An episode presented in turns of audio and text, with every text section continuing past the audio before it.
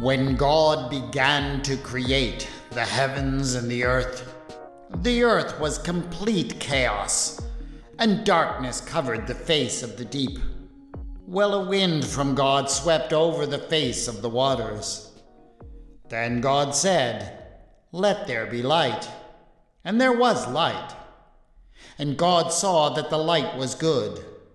And God separated the light from the darkness. God called the light day, and the darkness he called night. And there was evening, and there was morning, the first day. Now, there, I suspect, is the beginning of a story that pretty much everyone will recognize. I mean, it is the story, the beginning of all stories. It is a story, most biblical scholars would agree, that was written down by someone who is often referred to as the priestly author. An author who is responsible for many key passages in the first five books of the Bible. An author who is especially concerned with things like sacrifices and priestly functions. What they don't agree on is exactly when this author, or group of authors, was active. Though the consensus these days seems to be that this literature was written in the post exilic period, sometimes during the 500s BCE. One thing does seem clear, however, and that is that many of the stories seem to be informed by the experience of the exile in Babylon. We can well imagine that some of the stories that found their way into this part of the biblical account started as stories that the exiles in Babylon told among themselves as a way to hold on to their heritage and identity in the face of a dominant and influential Babylonian culture that surrounded them. No one knows how it happened, how these stories came to be constructed. But I can't help but wonder if it happened something like this. This is retelling the Bible.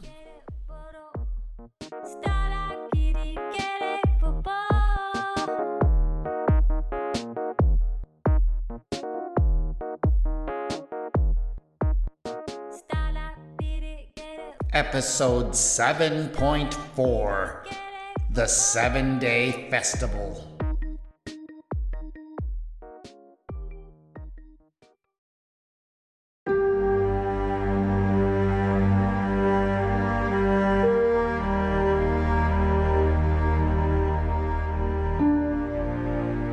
It all started with two men who were walking home together after the celebration of the Babylonian New Year. Both men were priests of the people of Judah, from the house of Zadok. Ever since their families had been taken away from Jerusalem and brought into exile in Babylon, they had done their best to offer spiritual guidance to their own people. It was not an easy role to fulfill. After all, they couldn't preside over the traditional sacrifices in the great temple in Jerusalem. The temple was gone now. They also struggled because the God, Elohim, who had seemed so very near to them when they were in their own land, felt distant and absent in this foreign place. They were doing their best to try and hold on to their traditions and to preserve the rituals and practices that they had known when they were back home. But it all seemed so abstract and unreal here. And the worst part was that what had once been the central part of their life their role as priests, had now become little more than a side hustle. They were required to attend to and work for their Babylonian masters throughout the day, leaving so little time and energy to attend to their people. What they had been subjected to on this day had been even worse. They had been forced to attend as servants for the Babylonian New Year celebration.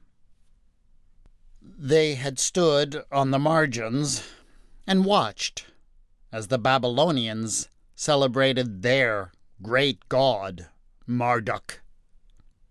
Today, they had done so by recounting the story of how Marduk had become the king of all the gods.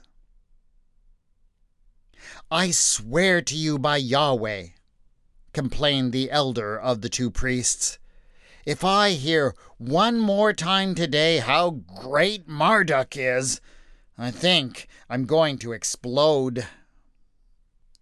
I know exactly what you mean, laughed his younger companion. I mean, that story was so long and boring.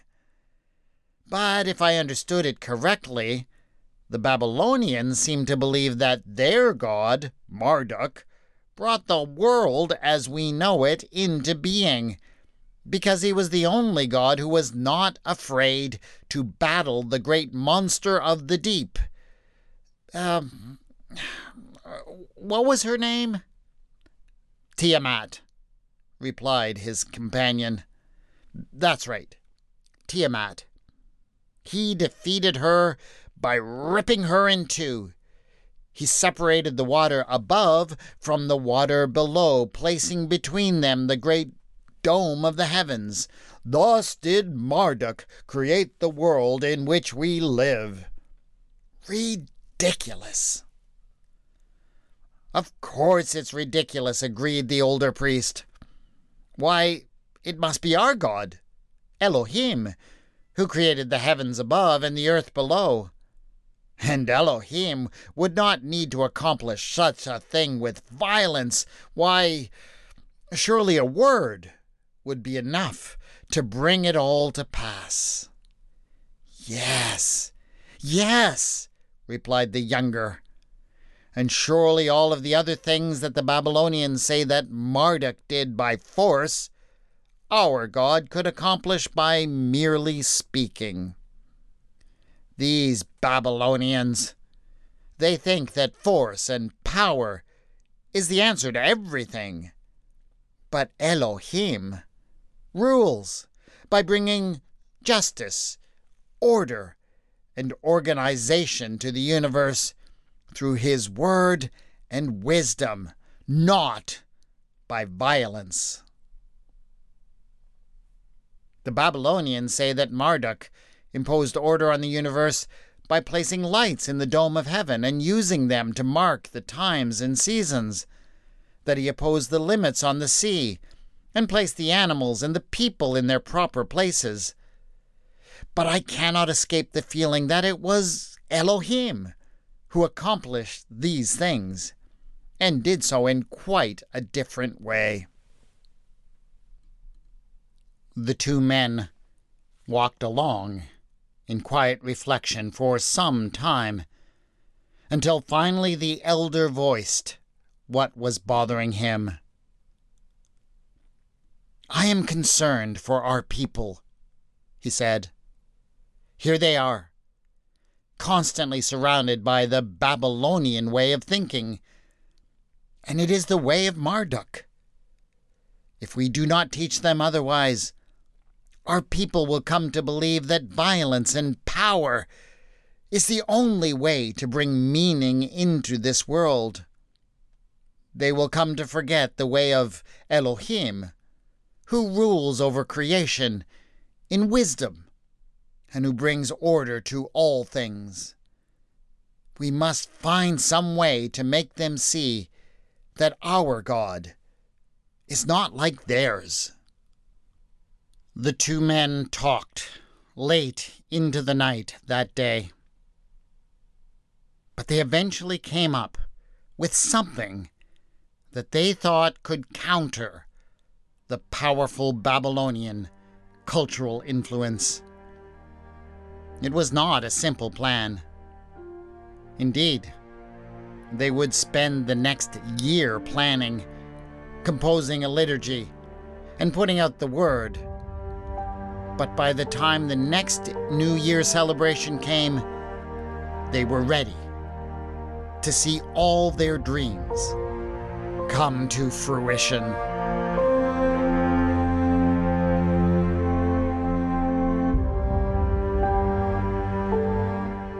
It was the end of the day, and as the sun drifted towards the horizon on this, the first Sunday of the new year, Judahites from all over the city were gathering. They had completed their work, many attending to their masters and supervisors as they celebrated the Babylonian New Year. And though they were all very tired, and some had given some thought to just going home and resting, there was a certain excitement in the air. For almost a year now, they had been told again and again that they would not want to miss what was going to happen here on this day.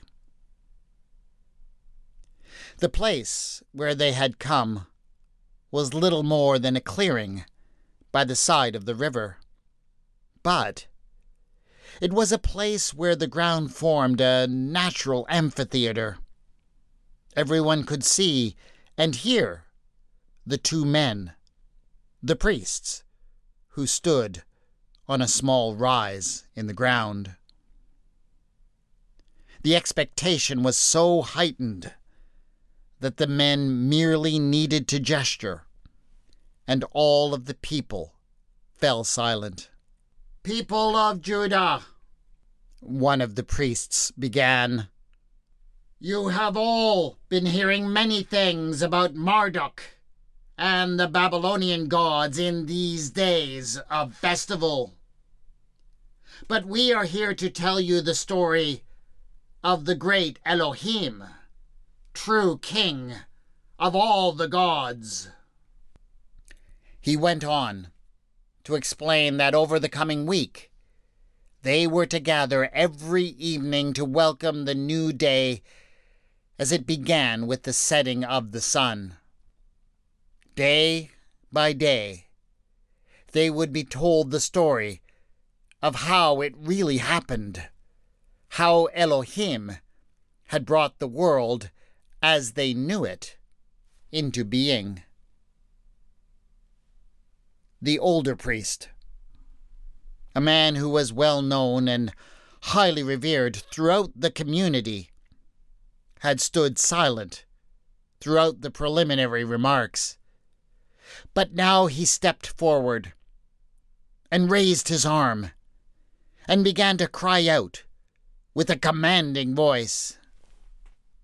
When Elohim began to create the heavens and the earth, the earth was complete chaos, and darkness covered the face of the deep.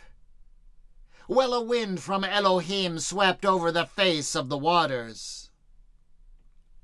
As the sound of this opening proclamation washed across the crowd, they stood amazed. Then the two priests fell silent to allow the people to talk among themselves a bit. And it seemed as if there was so much to discuss. Almost all of them were now quite familiar with the Babylonian stories. They knew that the Babylonians saw it differently. What the priest had just said sounded a bit familiar, but not quite exactly the same. The priest had spoken about the darkness covering the face of the deep. And they knew that the Babylonians gave to the deep a name. They called her Tiamat and she was the monster that caused the great chaos that was at the beginning of all things. But here they were being given a vastly different picture of that primordial chaos. Instead of a terrible monster that needed to be slain, there was this picture of the wind of Elohim brooding over the deep, almost like a bird brooding over her young. Instead of a promise of conflict, it seemed to hold a promise of life. What an interesting difference. When the priest again stepped forward and gestured, the people fell immediately silent to hear what he had to say. Then Elohim said, Let there be light. And there was light. And Elohim saw that the light was good. And Elohim separated the light from the darkness. Elohim called the light day, and the darkness he called night. And then, at some secret, prearranged signal, the music began, and a choir of Levites began to sing a hymn of praise to Elohim, the creator of light. They sang of light shining in the darkness and bringing hope and life to all the people. And the people stood in awe at the beauty of it all. And then the moment came. It was timed perfectly. Just as the sun hit the western horizon, shining forward in ruby colored splendor, the music came to a stop. The day, the first day of the week, was finished. For the Babylonian day was counted to begin with the setting of the sun and not its rising. And the Jews had already adopted this reckoning. Silence was allowed to reign over the crowd until the priests began to solemnly intone There has been evening, and there has been morning. The first day is done. Return tomorrow and we will continue to celebrate Elohim, the Creator.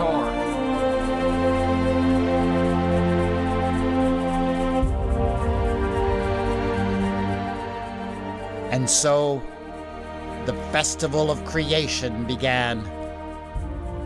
As tired as they were after long days of work, the Judahites came. They came eagerly to celebrate and to learn about a God whose ways they had begun to forget.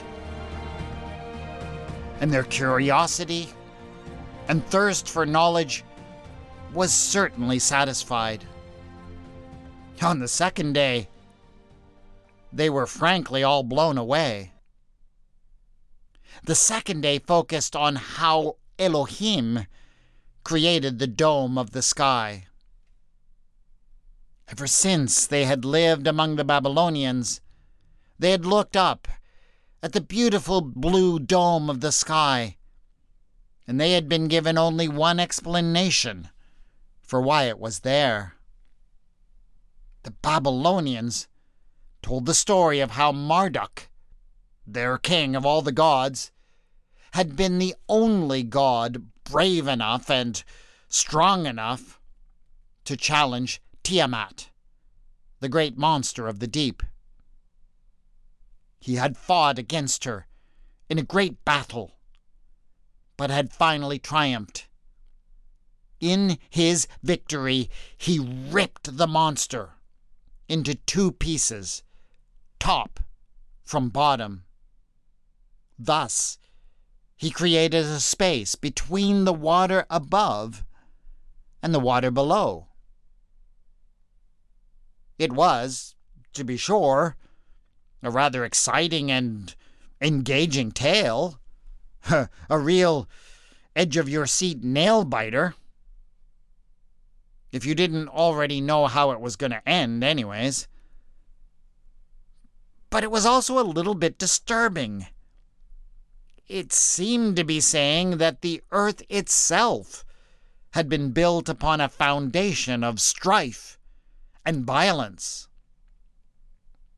Imagine their surprise, therefore, when they heard a very different story from the narrating priests.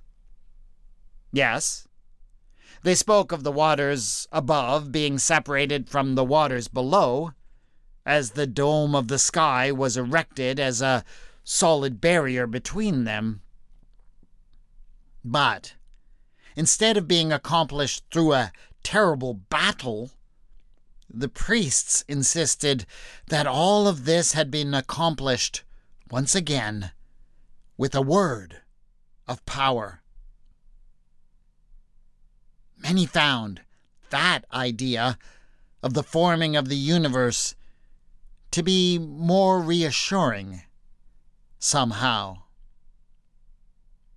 The next day, the third day of the festival, the priest told the story of Elohim dividing the waters below the dome of the sky and creating dry land. But then, once the priest had continued that story by saying, Then Elohim said, Let the earth put forth vegetation, plants yielding seed, and fruit trees of every kind on earth that bear fruit with the seed in it. That declaration was punctuated not merely with song, but also with a feast. The fruits and vegetables of the land were brought forward, and the people invited to eat. Thus, when the priest said that Elohim declared these things to be good, the people still had the taste of that goodness on their lips as they cried out in agreement. And somehow, it always worked out that the celebrations were timed perfectly to come to an end as the sun hit the horizon. And when the priest called out, And there was evening, and there was morning, the people would call back joyfully, Third day, fourth day, and so on. They were really getting into this.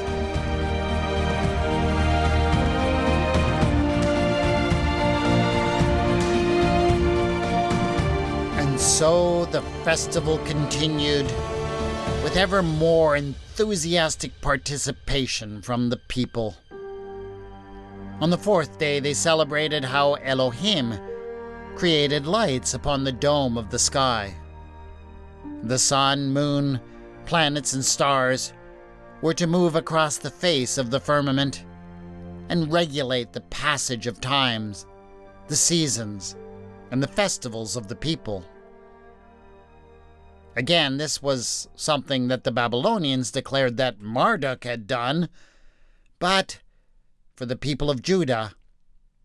Just being able to say and believe that it was their God who had ordered the times and the seasons gave them a thrill of pride and joy that was far too absent from their daily lives. On the fifth day, the priests declared that Elohim had brought forth life from the seas and from the skies in the form of fish and fowl. Of course, this was accompanied by yet another feast on the bounty of the seas and the skies. As the day ended, the people left well satiated once again, with the cry of Fifth Day on their lips.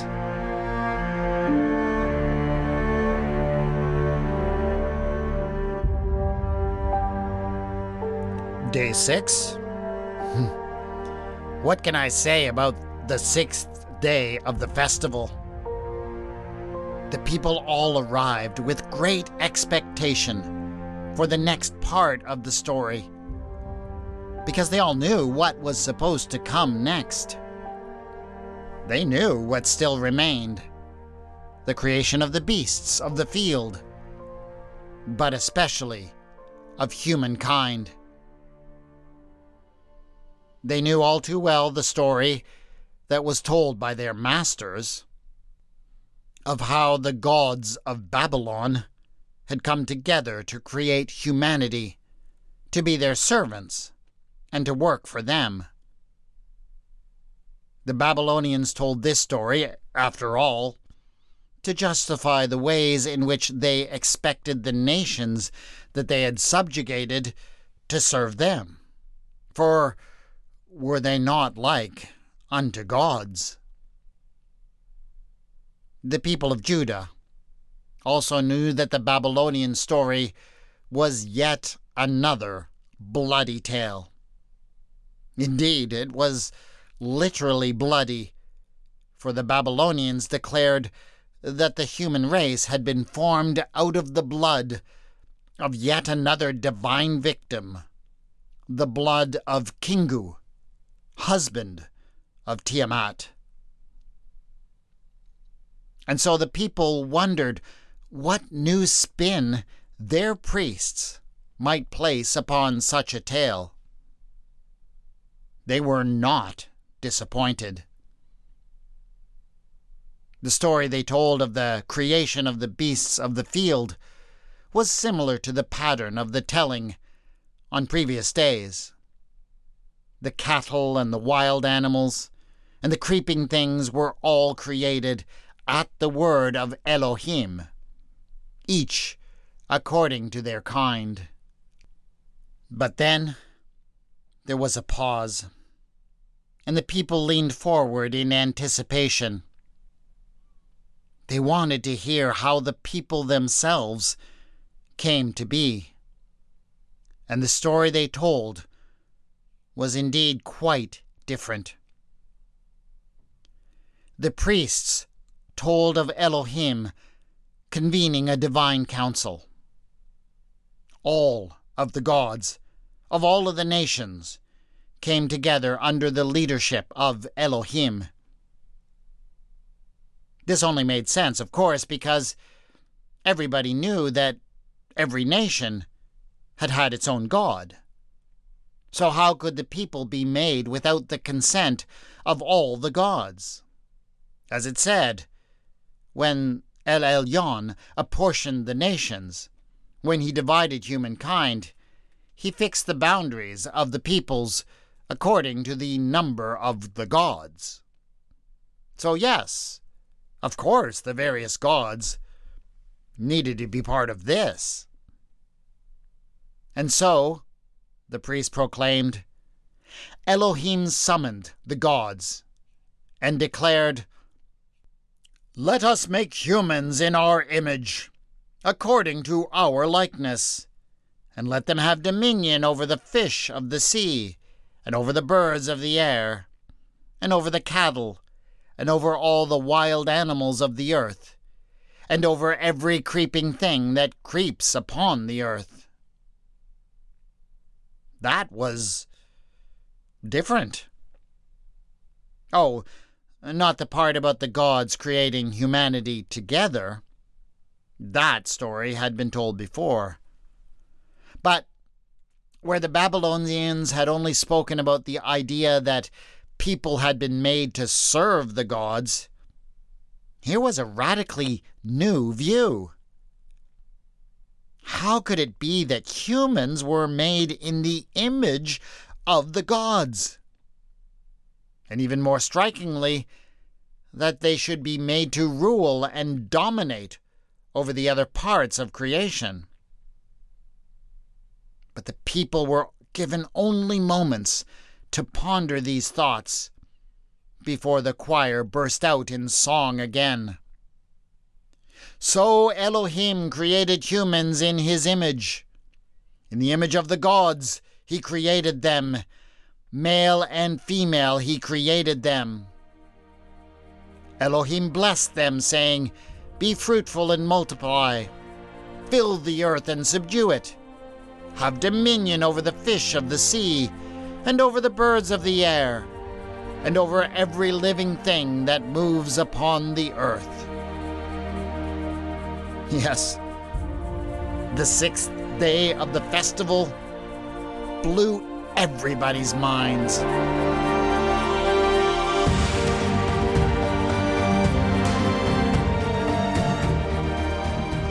The people were surprised to hear that the festival was going to be held over for a seventh day. Had they not already celebrated everything that had been created by now? Was not the creation of humanity and of a humanity created in the image of God, created to rule? Was that not the very pinnacle of creation? I mean, where could the story go from there? A Saturday, the seventh day of the week, drew towards sunset, they came together, as they had been asked to do, because they wanted to know. They remembered, as they came, how the seventh day of the week had always been a very important day back when they lived in the land of Israel. It had always been a day of special celebration and worship. In particular, it had been the one day a week when everyone in their society, slave and free, rich and poor, could rest alike from their labors. They still carried many fond memories of Saturdays back in the land. But, of course, their Babylonian overlords did not much like the idea of their captive workers who lived among them taking whole days off from their work. As a result, the observation of the seventh day had largely fallen into neglect among the captives. But they still remembered that it was a special day. And there were some who wondered whether the priests might speak to the old observance today. But even those who were expecting something along that line were surprised at what they heard. When the moment was right, and everyone was leaning forward to hear, the elder priest stood forth, and he began to orate.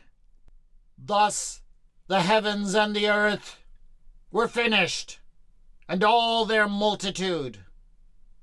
On the sixth day, God finished the work that he had done, and he rested on the seventh day from all the work that he had done. So God blessed the seventh day and hallowed it, because on it God rested from all the work that he had done in creation. And all of those who were there on that day, the final day of the first great festival of creation, never forgot and never lost the fire that had been kindled within them by the words that they heard. On that day, they discovered that the observance of the seventh day, a day of rest and radical equality, was not just some old provincial custom that could be safely ignored. It was something that Elohim had built into the very structure of the universe. That would ever after make them think differently about the work demands that were placed upon them. The Babylonians might not like it, but the experience of hearing this story had awakened a new self respect among them. There would be many other festivals of creation over the future years of the exile. It remained a popular and much anticipated festival among all the people. But no one ever forgot that first one.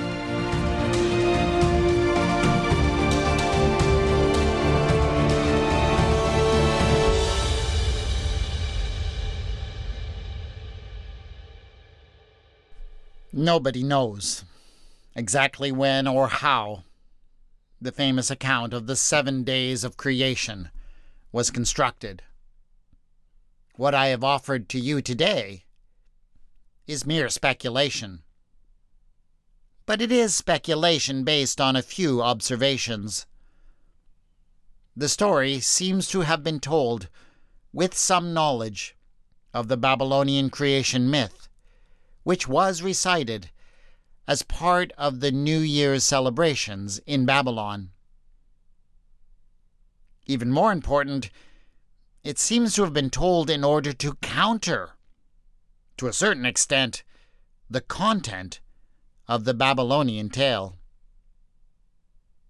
In addition, the repetitious and formalized nature of the story and its sophisticated structure all suggest that it may have had its origins in some sort of ritual. At least it reads like a liturgy. Whether there was some festival of creation that was held by the exiles in Babylon at some point, we cannot know. But it does make sense to me that this could be how it all started. And that is something that I always think of when I talk to people who insist that the Bible states that God must have created everything that existed in six days, some 6,000 or so years ago.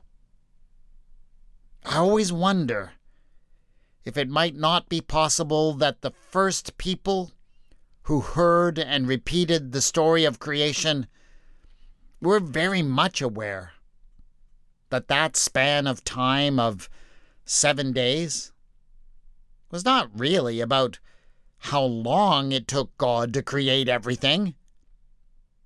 It was about how long it took the people to celebrate it. That is it for this episode of Retelling the Bible. Please subscribe so you can get the next episode in a couple of weeks. And yeah, leave a review on your podcast provider to help other people find and appreciate this podcast. The theme music for the podcast is Ah Da by Kevin MacLeod, and the mood music for this episode is The Gigantic Epic Day After Tomorrow by Sascha Ende. The music is licensed under the Creative Commons and can be found at filmmusic.io. You can contact me on Twitter at Retelling Bible, on the Facebook page Retelling the Bible. Show notes for this episode have been posted at retellingthebible.wordpress.com. Thanks again to my Patreon supporters who back this podcast, and welcome to my new supporter, Karen Escobar.